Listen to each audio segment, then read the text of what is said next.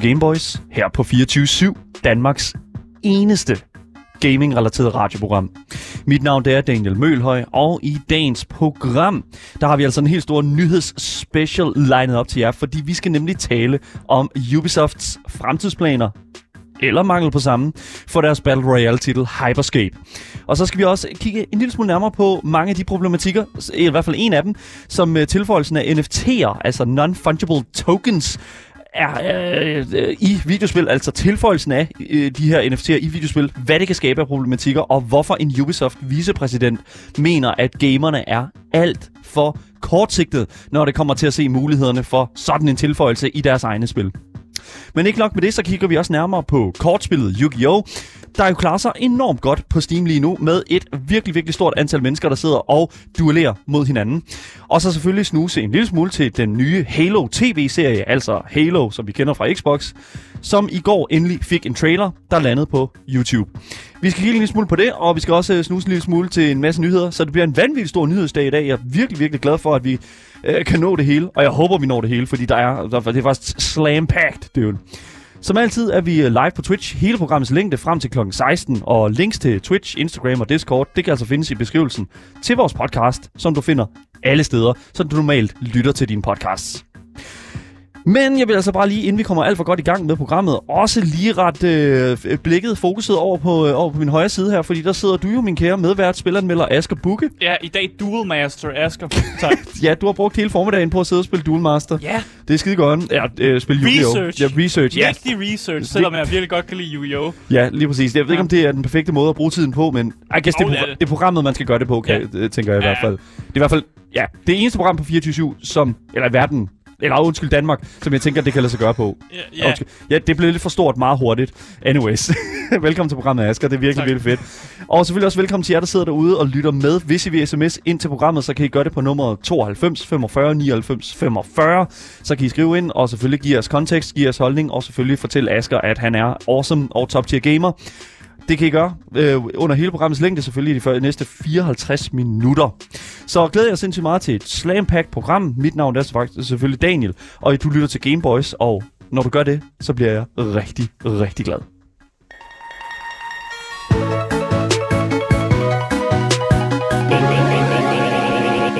Men vi starter ud med at snakke om Ubisoft, fordi øh, de lukker ned for deres øh, Cyberpunk Battle Royale-spil, som hedder Hyperscape. Wait. Ja, de har nemlig annonceret, What? at øh, det her spil, det øh, lukker ned den 28. april. Øh, og det her spil, det har altså eksisteret i to år, men øh, der er jo noget, der tyder på, at det, det ikke har trukket det største publikum. Nej, altså, okay, ja, bare lige, for, bare lige for at pointere en ting, det er jo, at vi har jo sendt det her program her i hele Hyperscapes levetid. Det har vi faktisk, og øh, vi, vi har faktisk anmeldt Hyperscape. Yes. Øh, og dengang vi snakker om det, der, der var vi ikke øh, just imponeret over det. Og jeg kan faktisk se, at du har puttet en quote ind for mig, der, som egentlig bare siger, at jeg er enormt skuffet. øh, og at jeg er enormt skuffet og bare over, at den her genre er blevet brugt på den her måde, og de ligesom mm. bare har altså, pumpet et spil ind i et marked, som allerede var, altså var dækket. Det og var, jeg, ja, fuldstændig åndssvagt. i anmeldelsen af Hyperscape, der kommer jeg mere med en anbefaling til Apex Legends end noget andet, end, at, altså, end jeg faktisk anbefaler, at man spiller Hyperscape. Ja, Respawns øh, tils, øh, tilsvarende øh, Battle. Royale. Og Ja. På det her tidspunkt vil jeg også bare sige, at spiller Fortnite i stedet for, eller sådan noget. For det er da næsten bedre. Det er da bedre, end, Jeg end at spille Hyperscape. at påstå, at, at, at PUBG, som nu er blevet free-to-play, Ja, faktisk på Steam, ja, uh, PlayerUnknown Battlegrounds, er et væsentligt bedre har- altså, Battle Royale-spil, end Hyperscape nogensinde har været. Ja, præcis. Øh, og man kan, noget tyder også på, at Ubisoft også var sådan, også var sådan lidt næsten ligeglad med Hyperscape, fordi da det annoncerede øh, meddelelse om, at de ville øh, lukke ned for Hyperscape, der var det i et meget kort blogpost, som stort set kun fylder sådan to paragrafer. Yeah. Øh, og her der siger de, at deres øh, vision om at skabe det her øh, lodret hurtige skydespil, øh, måske ikke lige var noget så langt, som de gerne ville have det. Øh, men at Ubisoft gerne vil tage nogle vigtige erfaringer fra det her spil med i fremtidige projekter. Øh, men noget tyder på, altså, at det... Lad være med at lave noget lort. Jeg tænker, det er den Ja. første erfaring, der Ja. måske skal, der måske skal Ja. inkorporeres. Præcis. De takker også, øh, i der blogpost takker de også øh, deres fans. Øh, men der bliver ikke skrevet noget om, om, om man kan få nogle bonusser, eller om de laver en eller anden form for Er der et event, eller... Ja, fordi normalt så kan spil godt finde på, hvis de lukker ned for noget online eller sådan noget, så giver de en eller anden form for bonus. Så får Ja. man ekstra XP, man får nogle ekstra coins, man får et, et eller andet ekstra, bare for at, ligesom at fejre, og sådan, åh, du har været hos os i to år, og du har rent faktisk spillet vores spil og sådan noget, her giver vi dig nogle ting. Og også en anden ting, som man lige skal huske, det er jo, at, at når, hvis man går ind på Ubisofts øh, hvad kan man sige, Hyperscape øh, sådan side, mm. altså til spillet her, der er der stadigvæk en kæmpe, kæmpe orange boks op i højre hjørne, hvor der bare står, download nu. Ja. Og øh, det, Det, så du kan stadig spille det. du kan stadig spille Ja. det helt indtil april, jo lige præcis. Ja, Ja. Men, men man kan jo spørge, stille sig selv det spørgsmål et eller andet sted, om det overhovedet om det giver nogen mening at have det, det, det skidt liggende på ens computer stadigvæk. Øh, nej, jeg vil, jeg, altså, jeg vil slette det fra computeren. Det, altså slet det fra Hvis det er computeren. det, du spørger, altså så den ja. mest ubrugelige knap på hele internettet er download nu ind til Hyperscape, vil jeg sige. Det- altså, det, det, er jo, det er jo fuldstændig vanvittigt. Det er noget statement. Jeg ved ikke, om der, der er nok mere ubrugelige knapper, men det, det er i hvert fald op på en, en, en top 100. Ja, det, det skulle da i hvert fald lidt det? være ind til hvad, Pornhub det over 18. Okay. okay. Anyways. Okay.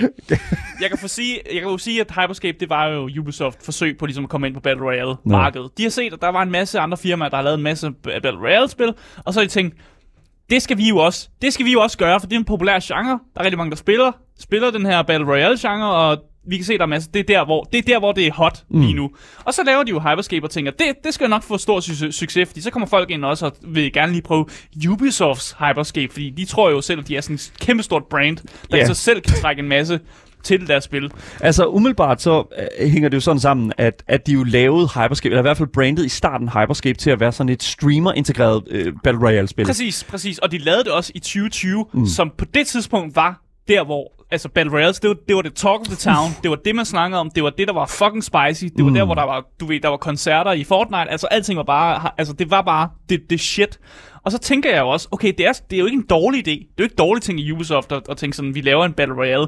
Problemet er bare, at det kom, de kom jo efter, det var sådan en eftertanke til alle de andre Battle Royales, der allerede havde eksisteret, og Ja. man kan også kigge over på Red Dead Redemption 2, der også har lavet et Battle Royale element til deres sådan, online del, som heller ikke var sådan, nej, det var okay, det er der, men, men det er ikke super fedt og sådan noget. Super meget en eftertanke, når det kommer til stykket. Og jeg kan, jeg Præcis. kan næsten ikke forstå... Altså, jeg kan, selv da spillet udkom, var lo- lobbyerne tomme. Altså, da, da vi nåede mm. frem til spillet Ja. og, og, skulle snakke om det på programmet den 24. august 2020, der var det jo vidderligt. Altså, Man sad i kø i lang tid. man sad i kø lang tid, og der var altså 15 mennesker, der måske kom ind. Ja, og i- vi havde ikke særlig god oplevelse med det. Jeg tror, vi spillede sammen med en eller anden fransk, fransk øh, et, et fransk barn, der bare råbte en masse sådan totalt uforstående ting. Altså, det var sådan...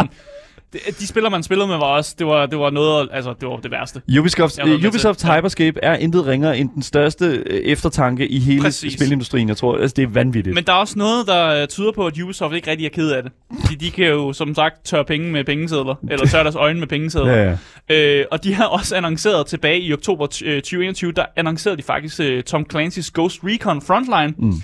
Som også kommer til at have et Battle Royale sådan, element til sig, som finder sted i det her Ghost Recon Universe. Så noget tyder på, at det var sådan, at vi klarede det ikke med Hyperscape, men nu putter, putter vi det bare ind i et univers, vi allerede har skabt, som er populært, for at få nogle af de her fans til ligesom bare at tage del i den her Battle Royale herover. ja. Så jeg tror ikke, de er sure. Jeg tror ikke, de er kede af det. Jeg tror bare, de finder et nyt, nyt sted at putte deres Battle Royale ind. Men det er et kæmpe, kæmpe stort, altså det er en kæmpe stor fejltagelse. Altså to år efter et spil udkommer, er de nødt til at lægge det ned igen. Og altså det, mm.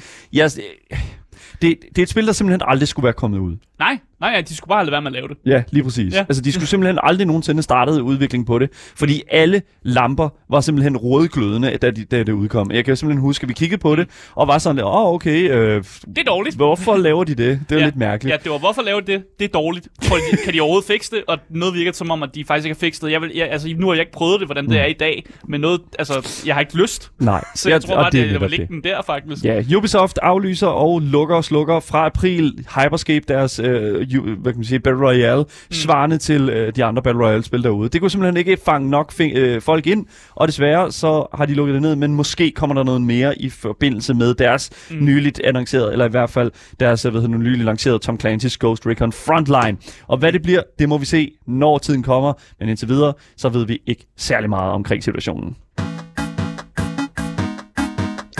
Game Boy. Yes, Ubisoft til Ubiscoft, fordi at det der er med det, det er jo, at vi skal, fordi vi skal blive ved med at snakke om Ubisoft i starten af det her program, at det er jo fuldstændig vanvittigt, så mange Ubisoft-nyheder der er. Fordi som det er nu, så vi gamere forstår slet ikke NFT'er, og hvilken gave det er til spilkulturens økonomiske fremtid. Det er simpelthen, det er simpelthen, det er, det er mekka, det er nirvana, det er det utænkelige, det er det opfuldt, altså mm. det er der, vi gerne vil hen. Så lyder det i hvert fald fra Ubisoft Strategic Innova- Innovations Lab, vicepræsident Nicholas Howard. Når det kommer til i hvert fald den massive mængde af kritikstudiets nye NFT-kosmetiske system, Quartz har mødt siden dets beta-lancering tilbage i starten af december sidste år. Og for jer, der ikke lige helt ved det, så er NFT'er, øh, det står for Non-Fungible Tokens, og er en betegnelse for et digitalt ejerskab af en digital vare, såsom et stykke kunst, eller for den sags skyld også et tweet, kan Ja. man eye, I guess. Og de gør brug af block- blockchain. blockchain-platformen, ja lige præcis. Og øh, det der ligesom er, det er jo, at, at Quartz, det her Quartz-system her, tillod spillere i Ubisoft-spillet, øh, spillet, øh, det her taktiske skydespil, øh, Ghost Recon Breakpoint, til at mod, modtage de her stykker kosmetiske beklædninger, som de definerede som digits. Mm. Det er og, ligesom som, har, som man, sådan samler objekter, man kender Ja. det, ikke? Altså sådan, Ja. det er et begrænset antal, og de her be- stykker beklædning har hver deres serienummer. Mm. Og ved lanceringen ved, de øh, ved, ved, ved det her Quartz her, der var der de her tre digits, som var tilgængelige, hvis du mødte nogle kriterier. Så du fik et riffle digit, hvis det er sådan, at du havde, e, øh, havde XP level, øh, level 5, hvilket jeg ikke helt 100%, jeg har aldrig spillet fucking, øh, hvad hedder det nu, Breakpoint, men det er, hvad det er. Og så skal du have, men her kommer der noget lidt mere forståeligt, og det er, at hvis du skulle have et par bukser øh, inden for de her digits her, så skulle du have 100 timers gameplay. Og hvis du skulle have en hjelm digit, så kunne, skulle du åbenbart have 600 timers gameplay. Ja, så noget virker som om, at jo mere du har spillet spillet, jo mere, jo mere har du kunne låse op af sådan noget kosmetisk beklædning, altså t-shirts eller sådan bukser eller sådan noget. Så. Ja, lige præcis. Ja. Og det er, jo så, det er jo, hvad det er. De her digits kunne du så videre sælge, og så tager Ubisoft selvfølgelig et, lidt af kottet, det er jo klart. Lidt. Ja, jeg siger ikke mere. Og til formål, hvad kan man sige, formålet med sådan hele systemet, der knyttede Nicolas Porat den her kommentar til projektet, altså vicepræsident for deres innovati- øh, innovative øh, sådan side hos studiet Ubisoft. Her siger Nicolas, vores langs, øh, langsigtede indsats førte os til at forstå, hvordan blockchains decentraliserede tilgang reelt kunne gøre spillerne til stakeholders i vores spil. På en måde, der også er bæredygtigt for vores industri og give dem tilbage den værdi, de genererer igennem den tid, de bruger varerne, som de køber, eller det indhold, som de skaber online. Mm. Så spillerne bliver stakeholders, bæredygtighed for industrien, og at vi, kan kon- øh, vi som gamere kan konvertere den tid, vi bruger, for penge. Men det i sig selv lyder jo ikke, det lyder jo ikke dårligt, Daniel. Umiddelbart er det jo en interessant tilgang ja. til sådan den her, det her vækstende marked, som vi jo også har set på Steams online butikside, altså med våbenskins og den mm. slags. Her taler vi så bare om cryptocurrency i stedet for øh, kroner og øre og dollars og den slags jo, ikke? Men desværre så mødte hele Quartz-systemet meget modstand for forbrugerne, der anså det som værende meget unødvendig tilføjelse øh, til et ellers... Fi- øh, hvorfor, hvorfor i alverden skal det her til ind i det, I guess? Mm. Øh, det var der virkelig, virkelig mange, der ikke forstod. Men hvis man spørger Niklas Porat, så har vi altså øh, så har vi altså den holdning at vi ikke forstår det simpelthen fordi ja altså at det at vi har den holdning at det ikke at, hvad kan man sige vi forstår det ikke det er simpelthen fordi at vi bare ikke forstår muligheden for hvad sådan et system kan tilføje til fremtiden for Ja. gaming Så det Nicholas siger, det er jo, at han kalder os gamer dumme. Yes, han siger, vi vi- forstår, vi vi forstår er det ikke. snot dumme. Vi forstår Ja. ikke det her, fordi at det, jo, det kan jo skabe så mange muligheder for os gamere, mm. når det kommer til at, at, at, hvad hedder det nu, at, at have noget kapital og sådan noget. Ja, ja. Og, og, og få, få penge ud af det. Det er jo det samme som. At tjene penge jo, Asger, ikke? Ja, og han, han, når han lover jo også guld og grønne skove, og han siger jo også, at det er bæredygtigt. Yes, og, Og- det er bæredygtigt ja, ja. for industrien og alt Ja, det, jo lige ja. præcis. Men han siger faktisk mere konkret også her i forhold til, det her er præcis, hvad han siger, øh, Nicolas Proat. Han siger, jeg tror, at spillere ikke forstår, hvad et digitalt sekundært marked kan bringe dem. For nu, på grund af den nuværende situation og kontekst af NFT'er, tror spillere virkelig, at det for det første ødelægger planeten, og for det andet blot er et værktøj til spekulation, altså at snyde folk rent økonomisk. Men det vi hos Ubisoft først ser, er slutspillet.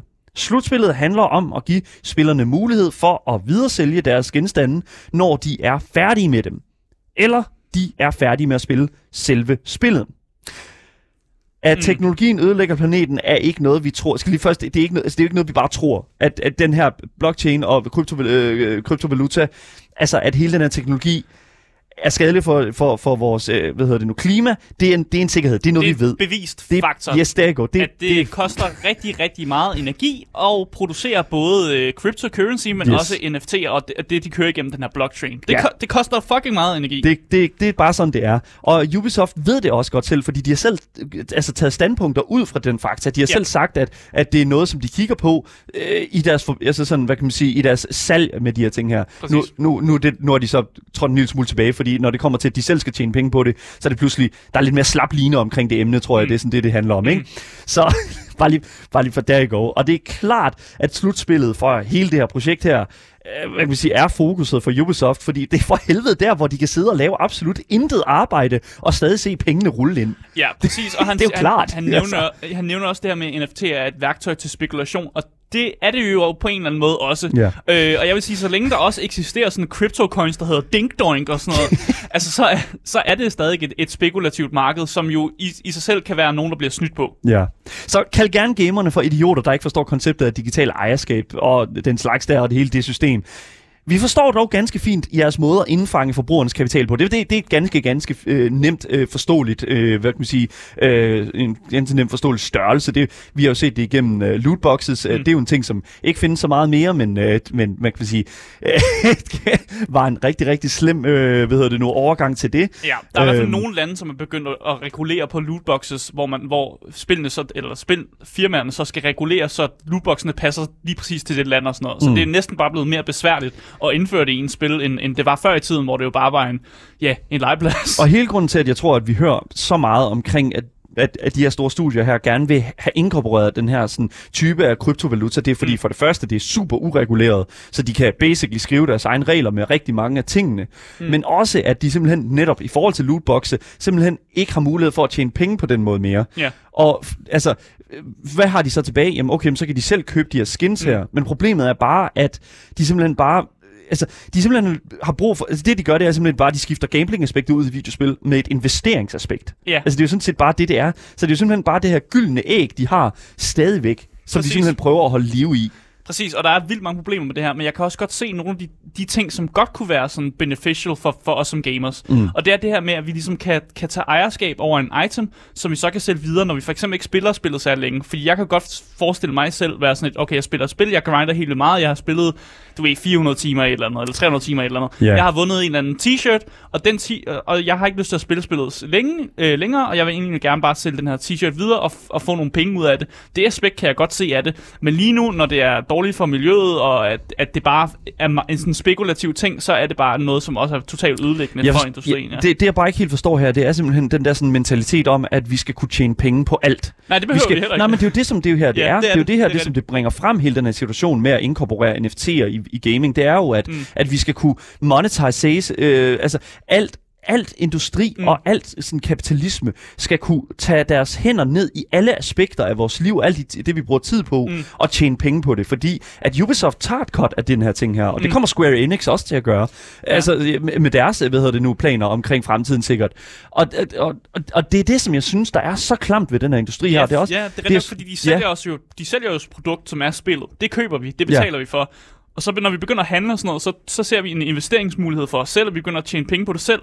Og så er der det der med, at så tager de også i cut den, og så er det som om, at de får sådan en sekundær sådan indtægt derfra også, Ja. hvor det i virkeligheden jo bare være, jeg betaler for dit produkt, som er et spil, jeg spiller det, og jeg har det super fedt med at spille det. Og, Og så, det- og så ja. skriver jeg en god anmeldelse eller sådan Og noget. igen, det, er, og, og, det lyder som om, vi er meget enige lige nu, men, Ja, men, ja. men det der bare er med det, det er, at jeg føler, at også det her med loot, det her med, at vi skal kunne sælge de ting, som vi reelt set ikke ønsker mere. Så jeg har spillet World of Warcraft i mange år. Jeg har, Mm. altså, og World of Warcraft er et meget loot-baseret spil, eller det var det i hvert fald i, i begyndelsen af dets levetid. Og og når jeg sådan tænker tilbage på nogle af de ting, sådan nogle af de items, nogle af de våben, man kan få i, i, i de her spil her, det er jo sådan noget, som, som blandt andet Ubisoft øh, gerne vil hvad kan man sige, have mulighed, give dig mulighed for ligesom at kunne sælge videre. For Mm. eksempel det her i World of Warcraft har vi sådan et svær, som er øh, en meget stor del af, af World of Warcrafts historie, der hedder Ashbringer. Og øh, den her, det her våben her, det vil jo, altså der var et, et af de her sådan Ashbringer svær mm. på hver server. Og det er jo så, hvad kan man sige, med hver server kan ligesom huse flere tusind mennesker. Og det ser jo klart ud, at okay, fair nok, der er limited amount. Mm. Det er jo sådan, det her, man ligesom tænker, okay, det kan jeg sælge videre, hvis det er sådan, at man ligesom bringer hele det her aspekt ind. Ja, præcis. Hvis man gjorde det til en NFT, så kunne man sælge den for nogle millioner eller lige noget. præcis, noget garanteret. Ja. Problemet er bare, at jeg føler, at vi mister meget af, den, af det smukke ved det her, øh, det her svær her. Hvis det er sådan, at vi for det første kan sælge det videre, og at der skulle være flere af den her type af, sådan, af, af våben, den Altså, slags. u- ja, unikke våben. det er jo du det lige præcis. Fordi hele ideen med NFT'er, det er jo, at det, det er en unik, en unik ting og sådan noget. Mm. Øh, og så begynder vi at komme til et problem, hvor det er sådan, at øh, man kan få AI's til at generere en masse unikke ting. Ja. Øh, jeg ved for eksempel, at øh, det system, der eksisterer i Borderlands 3, er et system, hvor den tager nogle af de her våben, og så øh, shuffler den en hel masse af de her stats, som mm. våbnet kan have. Så det våben, man samler op, er næsten altid sådan lidt unikt, fordi der er nogle stats, der er blevet shufflet lidt rundt. Og men, det er en algoritme, der sidder og laver det her. Men bare fordi, at et våben er, øh, hvad kan man sige, spe- specifikt eller øh, er, er unikt. Mm. er det så mere værd. Altså det problemet, jeg føler, det er, at det, der gør sådan et våben, som for eksempel øh, Ashbringer, det er svært her, så for fedt som det er, det er, at det har så stor en, en betydning for universets historie. Mm. Og kan det være lige så smukt, kan det være lige så fedt, hvis det er, at det bare er sådan en eller anden random, øh, en, en, et eller andet random nummer, der er blevet shufflet rundt, Ja. og så er der kommet noget ud. Hvis det er et godt nummer, eller hvis det er et, et, det er højt, det, der er højt nummer, ikke? så det- er det, jo, det det, er- er jo fedt. Så er der et eller andet, der, åh, det, er et det er både unikt, men det er også et højt nummer. Og så, så kan man jo være sådan, åh, men det er jo fedt, at man er den eneste, der har, har det her. Og så kan man måske sælge det til, videre til nogle andre, som også synes, det er mega fedt, at det er det eneste i verden. Og så har du det spekulative i det, altså hvor meget er det egentlig værd? Altså hvordan vurderer vi, hvad det er værd? Og, og, og når det går ud i rigtige penge. Fordi det, det er jo det problem er, at det, det blender lin- linjerne mellem, når jeg bruger noget, en, en virtual currency, mod noget, hvor jeg bruger rigtige penge på det. Sådan, hva- hvem skal ja. vurdere det? Hvem skal vurdere, hvor meget øh, øh, Demon Slayers øh, 4000-sværet er værd i virkeligheden, i forhold til, hvad det er værd i den virtuelle verden? Ja. Og det er sådan noget med, sådan, vil jeg betale 10 kroner for det, eller vil jeg betale en million for det? Vil du betale flere penge for at få øh, bedre chancer for at få et, et bedre øh, hvad hedder nu, våben? Ja, eller sådan noget der. Og få Altså- en mere unik NFT, eller sådan noget. Ja, lige præcis. Det er, jo, det er jo det der. Og så får vi gambling ind igen. Det er jo godt. Det er godt. Så, Ja. så, er vi, så er vi gambling. Så er vi full circle i den Præcis, her. og der er jo også nogle chat, der skriver det der med, hvis RNG-guderne, altså den her tilf- det, det her tilfældighed med, at du kan få items Ja. ja. af med dig, så kan du tjene rigtig mange penge på dit item. Så hvis du er heldig nok, så kan det være, at du bliver millionær på en, en NFT i et spil. Ja, og så er vi tilbage med, noget, de, så er vi tilbage, til- tilbage med hele sådan snakken om, at så trækker du, er du mega heldig at trække et mega fedt skin til en kniv i Counter-Strike, Mm. og så kan du sælge det på et sort marked, ikke? Det er jo det, der er problemet. Det er sådan, fair nok, det er et frit marked, og der, der er ikke nogen, der tager et cut der. Men Ubisoft vil jo gerne køre en bix ud af det her. Ja, og så tage 60% eller Og så tage, ja, whatever. Altså, det, en kæmpe højt. det er det, jeg fucking hader ved hele Ja. det her system her. Jeg synes simpelthen, at det Tjener er... sekundære penge på forbrugeren. Jamen, ja, lige præcis. Altså, og så øh, øh, Fred the Seagull i vores uh, Twitch-chat skriver også, men er alt investering ikke en form for gambling? Og Jo, jo, jo, jo. 100 Jo, procent. Du kan aldrig nogensinde vide, om en, en aktie for eksempel går op eller ned, og det vil være nøjagtigt det samme som whatever, altså øh, en, en, en NFT, som du ejer inden for et spil. Du ved ikke, om den, er, øh, om den vækster, eller om den falder i vækst, og, eller falder i, i værdi. Og det er også det, som jeg synes, at, at skaber en enormt stort problem, fordi at at det vi som vi hører her, Nicolas Porat, øh, Porat sådan promoverer her, det er jo sådan, at altså, uh, det er jo noget, vi skal give i hænderne på, på, hos spillerne, og skal give, give, ligesom sørge for, at spillerne har en eller anden form for værdifølelse for det, de bringer ind. Mm. Og det føler jeg måske bare lidt af en form for jeg, jeg, altså, hvis, det, i- hvis, de i det mindste, hvis han i det mindste kunne, kunne i sin udmelding også sige, og ja, vi vil også gerne tjene penge på det her, mm. så har jeg det sådan lidt sådan, ved du hvad, fair enough, kapitalismen, så, så, så er den der. I det, mindste, ved du hvad, i det mindste er I fucking upfront omkring det, men det er gemt væk under sådan en anden form for gaslighting, hvor der er sådan, at åh, det første folk tænker på er, at åh, det ødelægger planeten, og åh, det er et værktøj for spekulation. Jeg har det bare lidt sådan, ja, det ødelægger planeten, og ja, det er et værktøj for spekulation. Ja. Og jo, jeg kan godt forstå, at folk de er måske en lille smule sådan, okay, at, altså, øh, folk er gale, og sådan, at folk kan godt for, altså, mm. har sådan hele spekulation ting med det, men der er også folk, der fucking, øh, ved at du bliver snydt med rigtige, altså, rigtige dollars og Ja, ja, ja, rigtige kroner og sådan noget, og det er, hvad det er. Præcis. Og så skal vi jo ikke bandlyse penge af den årsagsskæg, det kan vi jo ikke. Nej, men så, det virker også som om, at Ni- Nicholas også gerne vil have gamere til at blive på en eller anden... f- De vil al- have alle gamere til at være investeringsguruer, eller til at være investeringsmennesker. Og det har jeg sgu ikke meldt mig til. Ved du hvad, det, Jeg har det, med- det er en rigtig dårlig idé. Jeg, jeg vil bare gerne spille mit spil og have det sjovt, og sådan. Jeg har ikke tænkt mig at være en del af det her investeringsmarked. Jeg kan godt forstå, hvis man gerne vil, og man mm. gerne vil bruge penge på de her ting og sådan noget. Det, det er ens eget valg og sådan noget der.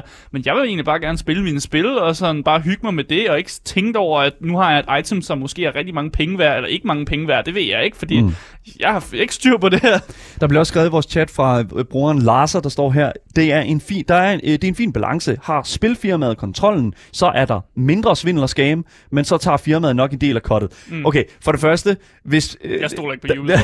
der, der, der er ingen, til at sige. det, det skal man lige sige. Der er ingen altså sådan forsikring om, at, at, at der ikke er altså, svindel og skam med det. Altså fordi, at det er, øh, vi skal ikke sætte det forbi de her store firmaer her og finde, altså, lave deres egne regler og i et så ureguleret marked som kryptovaluta. Ja, ja. Altså det er dem, der sætter reglerne for mange af de her ting her. Og Præcis. hvordan, altså, Og de kunne godt finde på at pumpe prisen op og, sige, og, og egentlig give en, en, en følelse af, at noget er mere værd, end det faktisk er. Ja. Fordi så tjener de flere penge, fordi de tager en, en del af kortet. Ja, så, så det, jeg, jeg tror, at det der, altså trods alt kritikken, så siger Nicolas Boart, at de stadig planlægger at introducere flere af de her NFT-digits til, øh, i fremtiden til det her Quartz-program her. Mm. Øhm, og hvad kan man sige, og håbe på, at vi gamer på et eller andet tidspunkt kommer til at forstå, hvor god en idé det er. Det kommer, jeg, personligt kommer jeg aldrig til rigtig at forstå det. Og jeg vil faktisk til kontrast til øh, den udmelding, som, som vi, vi hører øh, Nicolas Porat øh, sige her, så synes jeg faktisk, at vi skal gå videre til dagens næste nyhed, som jeg tror faktisk kommer til at blive øh, relativt øh, meget en, en sådan fundamenttager til, hvorfor at jeg har det, som jeg har det med hele det her fænomen.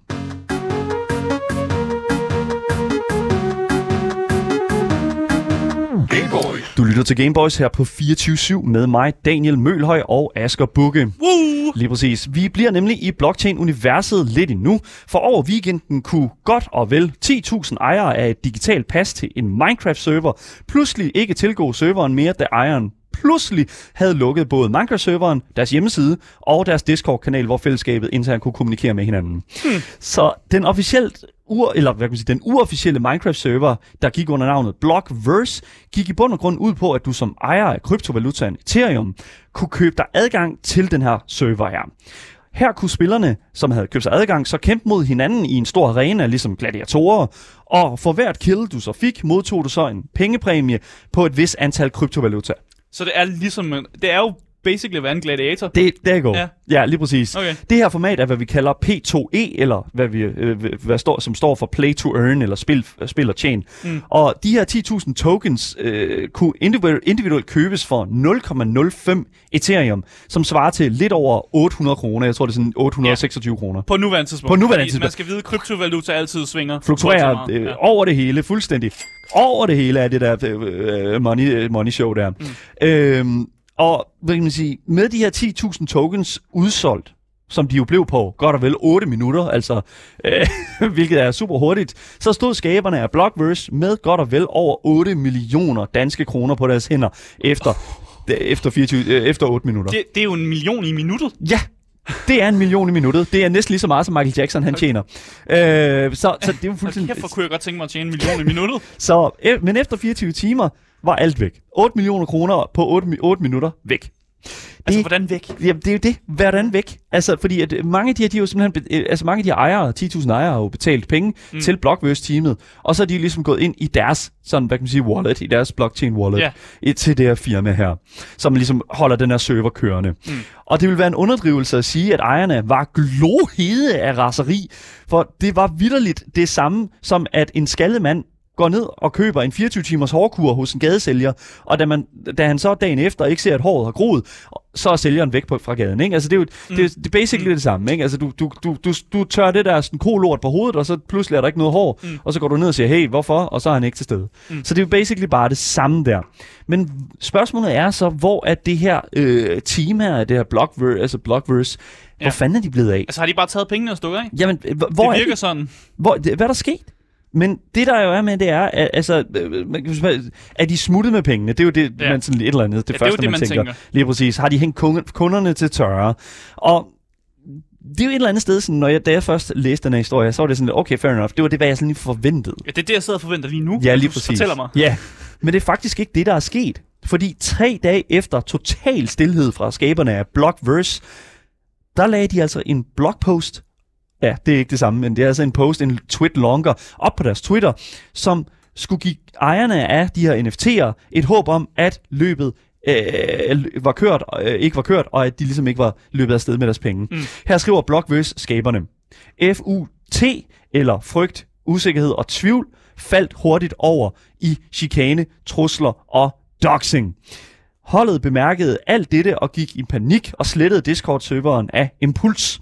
Alt andet var lukket for at forhindre for, øh, fortællelsen af chikane, der havde fundet sted indtil nu. Allerede dengang var planen at åbne igen, når alle øh, havde tid til at falde til ro. Altså, Så- ja. Okay, så det de siger, det Ja. er egentlig bare, at efter de havde fået alle de her penge ind, så øh, var der en masse, der doxede dem, der var en masse chikane, der kom over dem, og så besluttede de bare for at, ligesom, at slette alt, for ligesom ikke at blive chikaneret. ja. Så de har hvad? åbenbart modtaget en masse, fordi det der er med det, det var jo, at, at der var problemer, fordi der, når du har NFT, NFT, NFT'er, som jo er, det, det er et begrænset antal.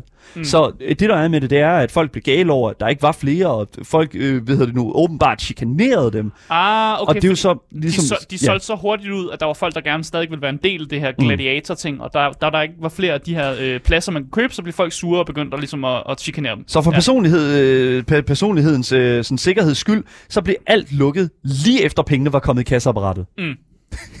så skepticismen, øh, når, når jeg har læst igennem min research, er så tyk lige nu, at jeg vil kunne presse det ned i en pålægsmaskine og blive sagsøgt af Tulip for at lave for tyk skiver. Det er seriøst. Det lyder stadig som en god, øh, en god forklaring. Det, ja, det siger du. Ja. Jeg vil sige, fordi det umiddelbart, så har en andel af ejerne af de her tokens selvfølgelig tiltro til at de- Blockverse-teamet, fordi at de kom tilbage og gav noget kontekst. Mm. Så det kan jo ikke være en scam, og øh, de har jo ikke hvad kan man sige, løbet med pengene. De er jo stadig. Ja, ja. Men der er måske noget hold i kritikken mod Blockverse-teamet, for det viser sig nemlig, at øh, kan man sige, grunden til, at de kom tilbage, var, at en del af de her NFT-ejere havde opsporet Blockverse-teamet efter deres forsvindingsnummer, hvilket jo er en ting, der vil være svært at gøre med fysiske kroner og øre, men væsentligt nemmere med kryptovaluta, fordi det er jo koblet op på blockchain-platformen. Ja, og alle de her wallets er, øh, er offentligt tilgængelige. Altså, hvis Yes. du har nummeret til nogens wallet, så kan du ind og kigge på dem. Præcis. Og det er der også nogle, nogle gange derfor, at øh, folk bliver taget med fingrene i kagedåsen, hvis de har lavet sådan et pump and dump scheme, Yes. som det hedder. Præcis. Fordi man kan se, man kan se folks wallets, hvis man, hvis man øh, kender deres nummer. Så de her mennesker her, de her, altså i hvert fald de her, øh, dem som, som ligesom prøvede at finde det her paper trail på mm. de her, øh, det her block, øh, Blockverse team her, de fandt dem altså, Ja. og, for, og fortalte dem, listen op, I er nødt til at komme, I, hvis I ikke I skal kommer melde noget ud, I ja. skal melde noget ud. Hvis ikke der sker noget, så, hvad hedder det nu, øh, så, så doxer vi jer, så fortæller vi, hvem I er og hvor I er, og så kan I simpelthen blive retsforfulgt. Og så kommer der jo garanteret boller, andre boller på suppen. Tre Ja. dage efter, så er der en tweet longer, ikke? Ah, okay. Så det, det, der sker, det var, at deres plan var rent faktisk, at de ville løbe med pengene, men så er der nogen, der har fanget dem med hænderne i kagedåsen og sagt, I, I, kommer, I kommer I tilbage, kommer tilbage lige nu. Ellers så bliver det lort for jer. Og så kommer de med en dårlig undskyldning om, ah, vi, nej, vi prøvede jo Åh, faktisk, åh, jeg har prøvet var- slet ikke at vi er stille faktisk, vi er faktisk offeret her. Vi, de smider Ja. offerkortet på bordet, vi har fået så meget øh, trusler, og, Ah. åh, og så er det, det, så det er virkelig sådan. Altså igen, men vi ved det ikke med sikkerhed, det er jo det, der er med alle de her ting her. Ja, Ja. Det er jo sådan, øh, igen, det, øh, jeg ved jo ikke 100%, jeg har ikke læst de her, hvad hedder det nu, øh, det her paper trail her, jeg har ikke helt 100% mm. sikker på, hvem det er, der har taget hånd om det. Men de her NFT-ejere forsøger jo ihærdigt at overtage projektet lige nu, så at alle ligesom kan, øh, alle der har ligesom givet penge til projektet, ved med sikkerhed, at de ikke langsomt fortjener, øh, forsvinder ned i sådan de her forkerte lommer. Ja. Altså det er sådan, folk, og det er vildt blevet så slemt nu, at fællesskabet har sådan sagt, okay, listen up, hvis I giver os rettighederne til alt det her, hele det her projekt her, så vil vi kun have 200 af de her øh, 200 af de her øh, Ethereum tilbage igen, øh, hvilket er sådan, hvad kan man sige, 125.000 dollars. Og så øh, I beholder de sidste øh, 300, øh, 300 Ethereum. Det, det, det får I. Men vi skal bare lige have noget øh, kapital til at holde det her kørende her. Så der er nogle, der er nogle tech-savvy i det her community, der nu prøver at overtage projektet, Yes. og som også prøver at tjene penge på... Nå, men de prøver sådan set bare at fucking... Fordi et eller andet sted, så er det jo sådan... Det, pay to earn er jo fint nok et eller andet sted. Altså, det er jo også det, vi så med de her... Ja. Øh, hvad hedder det nu? De her, Ja, ja. det her land her, hvor du kan købe land og sådan noget i videospil øh, med, med, di- med din cryptocurrency. Mm. Og, og det er jo, hvad det er.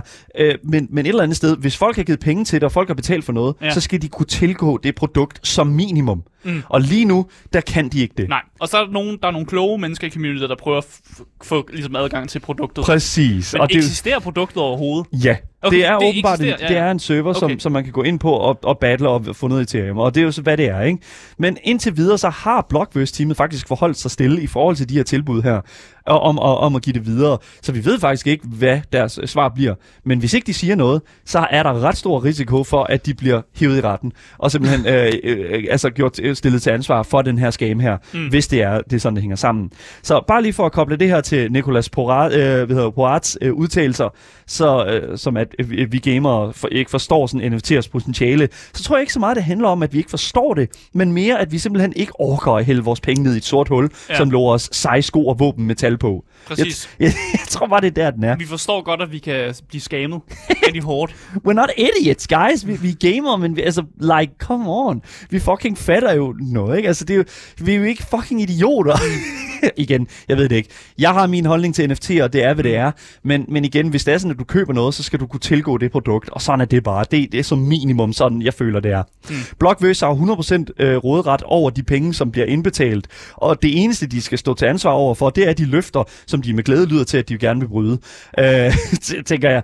Øh, det er simpelthen for ureguleret, og hvis ikke nogen havde lavet det her opsporingsarbejde, så tvivler jeg meget stærkt på, at der var nogle af de her penge, som var dukket op igen, eller i hvert fald at nogen, der var kommet tilbage og givet en tweet longer.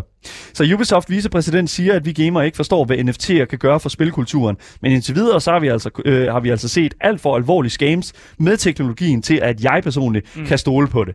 Vi holder øje med Blockverse-teamet, og hvorvidt de melder noget tilbage ud igen, og vi følger selvfølgelig altid sagen her på Game Boys og ser, om der er nogen, der kommer ind og får lov til at være gladiatorer og får lov til at vinde noget Ethereum. Mm. Fordi at, øh, det er der et eller andet sted en interessant historie, men lad os nu se, om der ikke bliver lavet nogle tykke på- øh, øh, pålægsskiver af skepticisme i den her historie.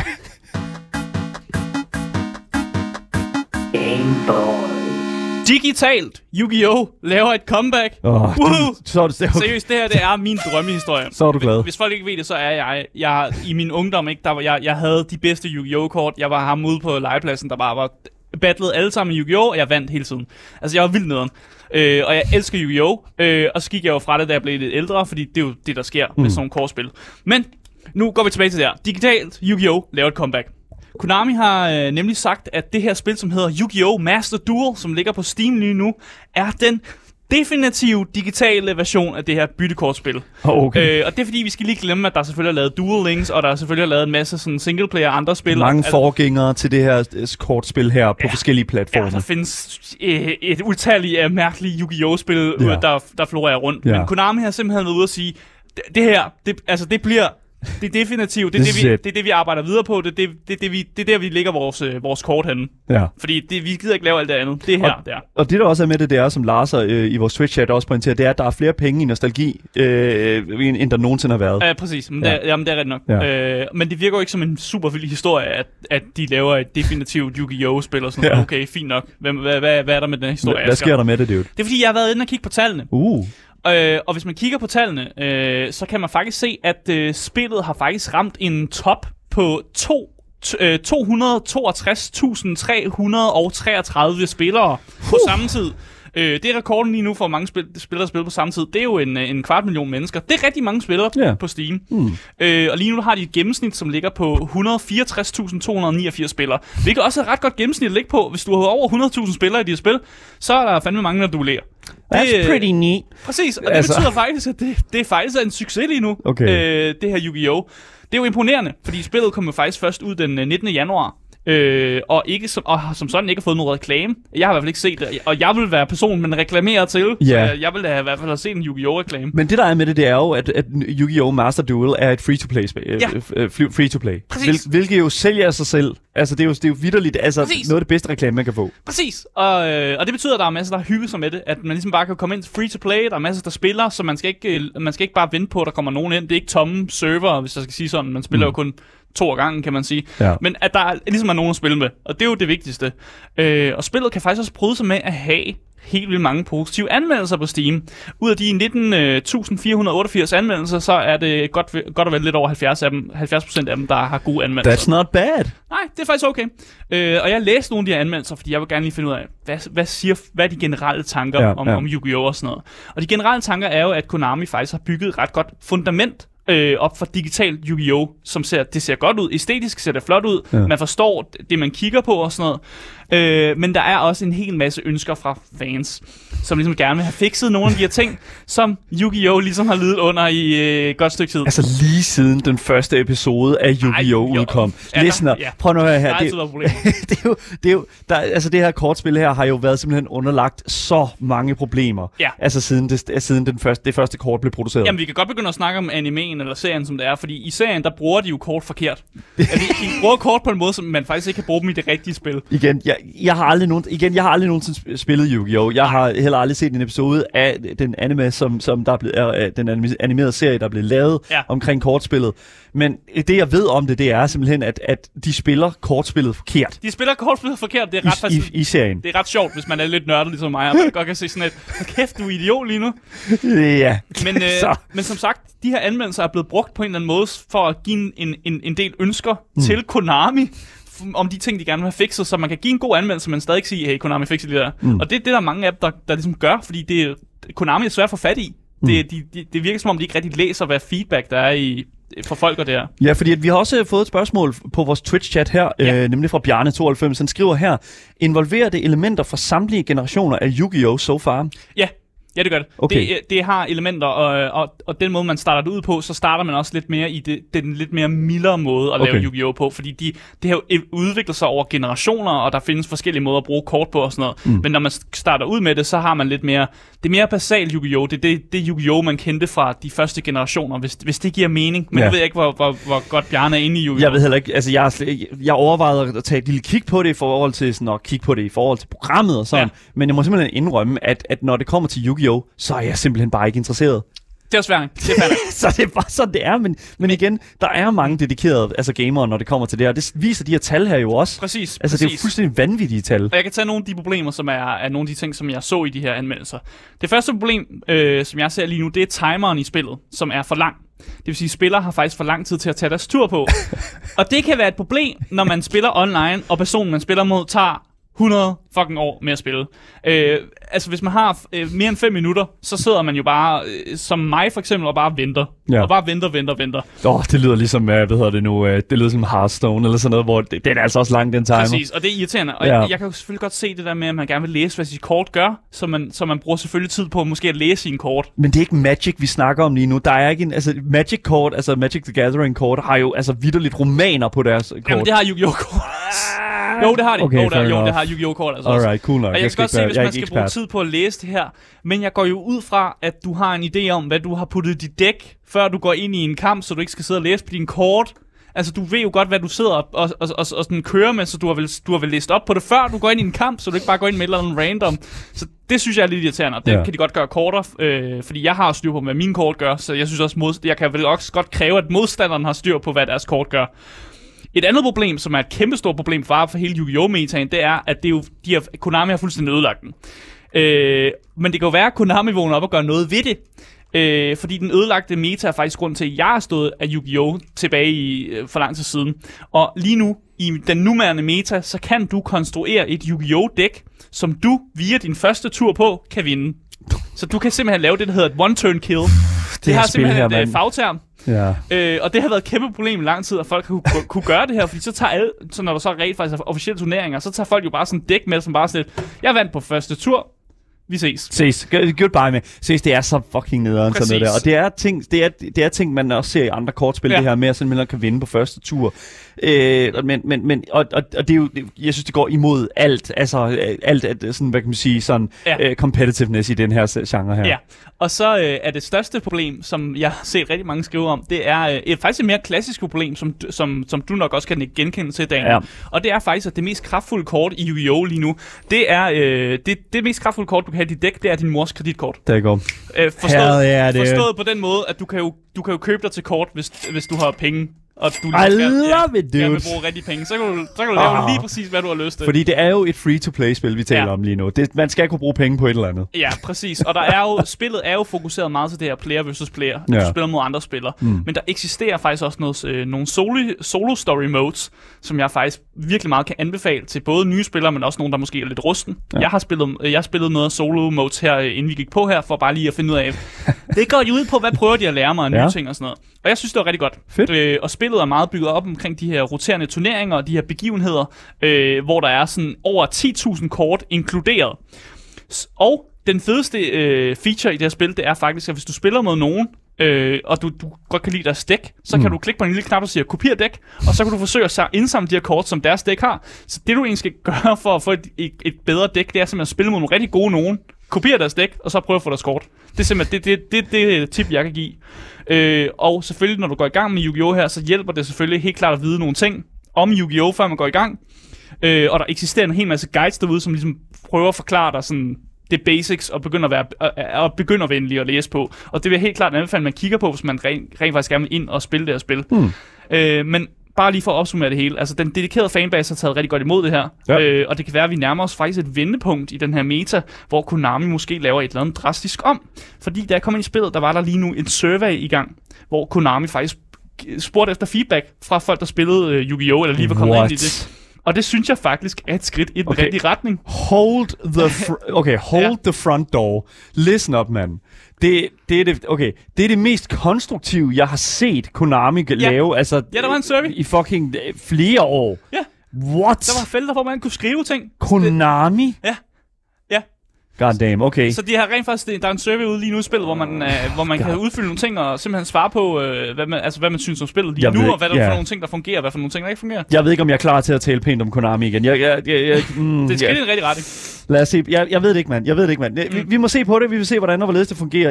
Indtil videre så er, øh, hvad hedder nu, Yu-Gi-Oh! Duel, øh, Master Duel hedder det, mm. på Steam, og det er altså gratis. Og indtil videre, så er der altså ikke så lang ventetid på de her online matches. Så hvis du er stor Yu-Gi-Oh! fan, så lyder det som, at Master Duel er lige noget for dig. Mm. Det ligger på Steam, som sagt, ganske gratis. Så gå derind og kig, og gå derind og dueller til din dages ende. Yeah. Game Boy. Vi har i et stykke tid vidst, at der var en øh, Halo-serie på vej, som hedder, øh, eller vi vidste, at der var en Halo-serie på vej, som kommer til at ligge på Paramount+. Plus. Ja. Og ved, at øh, Halo-serien, den dropper den øh, 24. marts, øh, altså lige rundt om hjørnet. Øh, men nu har vi altså fået en trailer, og jeg vil jo være et skarn, Kæmpe skarn, det. hvis vi ikke lige tog og spillede lidt af den her, den her trailer, som, øh, som ligger ude øh, ved den nye øh, Halo-serie. Den kommer.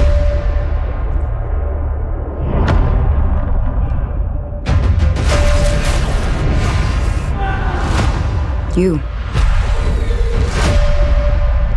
Humanity's best weapon. Så. Halo-traileren. Oh God. du skal ikke oh my god her. Undskyld. Det er en god trailer, jeg kan godt lide den. Og vi ved fra den her trailer, øh, at den ikke kommer til at øh, følge den historie, som man måske kender fra spillene. Ja. Men at den kommer til at have de samme elementer. Mm. Så det, man skal se det som, det er simpelthen at en, det er en historie i en anden tidslinje. Øh, og hele den her måden, Halo'en opdages på, øh, og hvad vi ved om Halo'en, det er forskelligt fra spillene til serien. Vi ved også, at øh, Master Chief ikke er den sidste overlevende Spartaer, øh, Sparta, fordi det virker som om, der er andre, i, øh, der er andre Spartaer i traileren her. Ja. Så det er også en ting, som de har lavet om. Øh, og så kan man også se nogle af de her plot points, som de har taget fra nogle af de senere spil, også ligesom er blevet puttet ind i lidt tidligere i tidslinjen, okay. hvis det giver mening. Det, det lyder jo lidt Der er som... noget, der er scrambled rundt. Ja, det lyder ja. Ja. lidt som, som, som altså sådan den måde, som de lavede Witcher-serien på i sin tid, øh, i forbindelse med Netflix, at de, at de tog nogle kreative friheder, som ja. Ja. ligesom fik øh, en mere fyldskørende sådan... Øh, Fortæller en øh, bedre historie. Ja, historie sammensat.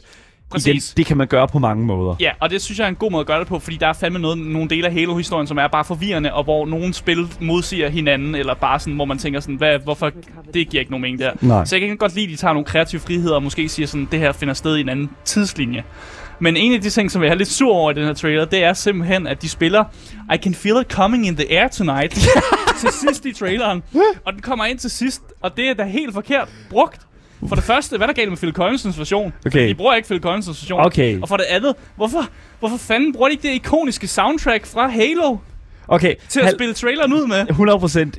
Hvis, hvis et temamelodien til Halo-serien er øh, Coming in the Air Tonight med Phil Collins øh, i en remix-udgave, Ja. så er det en kæmpe missed opportunity. Men det er ikke med Phil Collins. Nej, det ved jeg godt, men altså sådan Phil Collins uh, Origins, det er en kæmpe missed opportunity, fordi Halo-temaet er intet ringer end altså, øh, noget af det mest øh, vanvittigt. Altså, Det er ikonisk. Det er ikonisk. Ja. Jeg, jeg kan lige hurtigt, hvad hedder det nu, øh, jeg, jeg, jeg tror faktisk, jeg har den her. Det er sådan lidt, altså, det, det, det er Har du noget... rent faktisk Halo Symbol liggende? det, det tror jeg.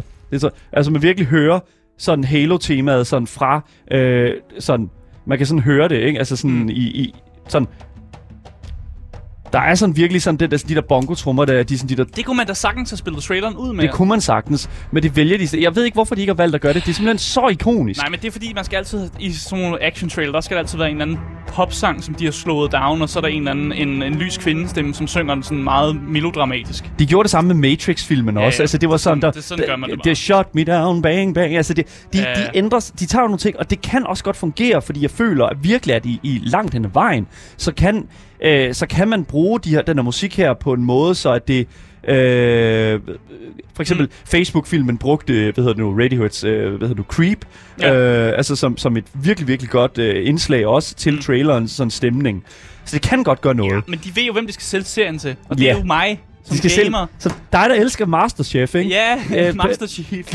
Master Chef, hvad snakker du om? Master Chief. Undskyld, det er så dumt. Ja. Men, men 100 procent. Men jeg vil også bare sige, altså visuelt, så ser det ud som om, at den her serie faktisk holder rigtig meget fast i det, vi kender fra spillene. Mm. Og når man kigger på Master Chief, så ligner det jo faktisk næsten, jeg vil næsten sige, at det ligner en til en. Det er ret godt klaret. Det ligner, Fuldstændig. det ligner ret godt. Altså det visuelle her, vi ser jo mange af de her, hvad hedder det nu, øh, vi ser jo mange af de her, øh, hvad hedder det nu, øh, øh, hvad hedder det nu aliens, Mm. mm. som, som øh, hvad hedder det, nu, vi kender fra øh, Halo-universet. Og jeg må simpelthen sige, at det, det er så vanvittigt fedt, at de har nailet det så godt. Ja, præcis. Og det virker faktisk som om, der er blevet brugt nogle penge på special effects. Og det plejer man nogle gange kunne se i sådan videospils ting, at Når det halter.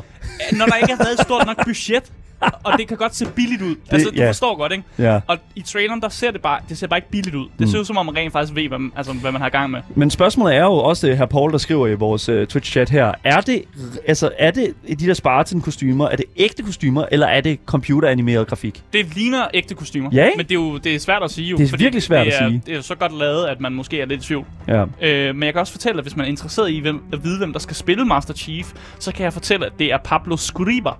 Hvis man ikke ved, hvem han er, så er Uh. han, bedst, han er bedst kendt for Orange is the New Black, hvor han spiller George Pornstars Mendes, som er sådan en... Øh, han er sådan en øh, officer, som er lidt, øh, lidt øh, creepy, og han er lidt en skurk i, Og- den, i den serie. Okay, Sådan kan man godt okay. ham. Der er han mest kendt for, så det er lidt mærkeligt, at han spiller Master Og Chief. det, navnet var Pop, øh, Pablo Schreiber. Schreiber, Ja, ja. lige præcis. Schreiber. Ja. Ja. Så øh, ja, det, Han er en god skuespiller. Han er en god skuespiller. Han kommer primært til at være bag en maske, tænker jeg, fordi det er jo det, er jo det jeg kender Master Chief men, for. ja, og det er jo Det kan man der, også gøre godt. er stemmen god. Det er jo det, som det handler om. Ja, det er altså, ja, lige præcis. Det synes jeg. Den er godkendt for mig i hvert Okay, det er godt at høre. Ja. Ja. men det er fedt at se, og der er også et virkelig, virkelig fedt uh, supporting cast ser det ud som om. Mm. Og altså igen, de visuelle effekter er top notch. Ja. Altså det kan nærmest ikke blive mere højproduktion, føler jeg. Præcis. Og så fortæller jeg lige i starten, at man kan se serien på Paramount+. Plus, og der er jo folk, der tænker sådan, det er jo ikke det mest ting, normale ting at abonnere til i Danmark. For helvede. Og derfor kan jeg fortælle, at der er håb for danske fans.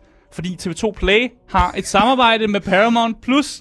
Så Oh, hvis guderne ved det, så udkommer Halo-serien faktisk den 24. marts på TV2 Play. Vi ved det ikke. Vi, ved det ikke. Der er ikke noget confirmed, men TV2 Play er en mulighed, og jeg håber Ja. ja. det virkelig, fordi at, altså, det, det bliver en serie at se, og det er også en serie, vi kommer til at skal anmelde her på programmet, selvfølgelig. Så jeg håber virkelig TV2. Det, for ellers så skal vi Please. til at anmelde, ellers skal vi til at subscribe til, abonnere på endnu en anmeld Uh. uh, abonnementservice. Åh, oh, for Ja, helvede. og det har jeg ikke lyst til. Nej, det har vi ikke lyst til. Nej. Men altså, som sagt, så udkommer Halos øh, sæson 1 øh, på enten øh, hvad hedder det, Paramount Plus eller TV2 Play. I hvert fald på Mm. Paramount Plus. Og det er altså øh, til den, øh, hvad hedder det 24. nu, øh, den marts, 24. Ja. marts. Så glæd jer, hvis, øh, øh, øh, glæd jer, de, jer der er ved kæmpe store Jeg Halo-fans. glæder. Fordi det, det, jeg tror 100% det bliver noget af en fest for jer derude, som synes, at Halo bare er noget af det bedste, der findes i hele verden. Fuck, hvor er det nice. Jeg glæder mig sindssygt meget til Halo-serien. Oh my god. Men det var altså alt, hvad vi havde på programmet til jer i dag. I hvert fald jer, der sidder i radioen øh, og lytter med i radioen. For jer, der kommer der nogle nyheder nu. Men vi fortsætter jo stadigvæk på vores Twitch-kanal, Gameboys Show. Og der kan I altså komme ind og se os, fordi der skal vi altså sidde og game og selvfølgelig tale med jer, som sidder i Twitch, øh, Twitch-kanalen og Twitch-chatten her. Om skal tale en lille smule mere om Yu-Gi-Oh! eller øh, nogle af de andre nyheder, som vi har talt om her på programmet. Lidt mere frit og lidt mere frit for leveren. Så det er altså en helt anden oplevelse. Så gå derind og følg os der, hvis I har lyst. Dagens podcast, så er hele programmet kommer ud overalt, så længe du søger på det gyldne navn. Gameboys! Og hvis I har nogle kommentarer til os, så kan I også finde kontaktinformation ned i podcastbeskrivelsen til i vores podcast. Og selvfølgelig også, hvis I vil give os en anmeldelse, så kan I også gøre det på øh, Apple Podcast og Spotify. Mit navn det er Daniel Mølhøj, og med mig i studiet har haft Asger Bukke. Yes! Vi er tilbage igen i morgen med meget mere gaming og meget mere Gameboys. Hej hej.